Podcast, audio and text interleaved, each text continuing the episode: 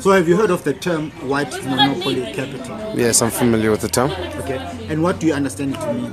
Basically, uh, the the root of it, as far as I'm concerned, is is, is, is in the word, like in that phrase, uh, monopoly. That's the that's the key word.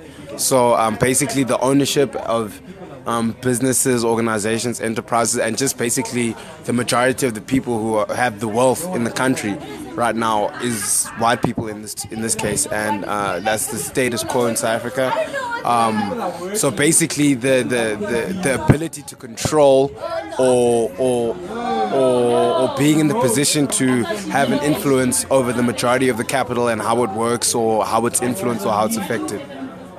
That's Okay. basically what I said to mean. Do you see it as a problem I, predominantly black, black country? yeah well from from the from the simple um, point of statistic wise it doesn't make sense because of such a like you're saying um, uh, uh, last time I checked um, white people were like 7% of uh, South Africans and the rest were obviously um, Africans uh, or South Africans if you want to be specific so um, deciding how the money is spent, it being in the in the seven percent, is an accurate representation of how the country's financial sort of situation is. Like, I just don't think it's accurate. You know what I'm saying? So, I don't think it's a problem per se, but I do think it's something that needs to be investigated into and looked into because it's not necessarily a accurate representation of how. Um, country I, you know what i'm i think yeah i don't think it's just the accurate representation of uh, the, the current status of the country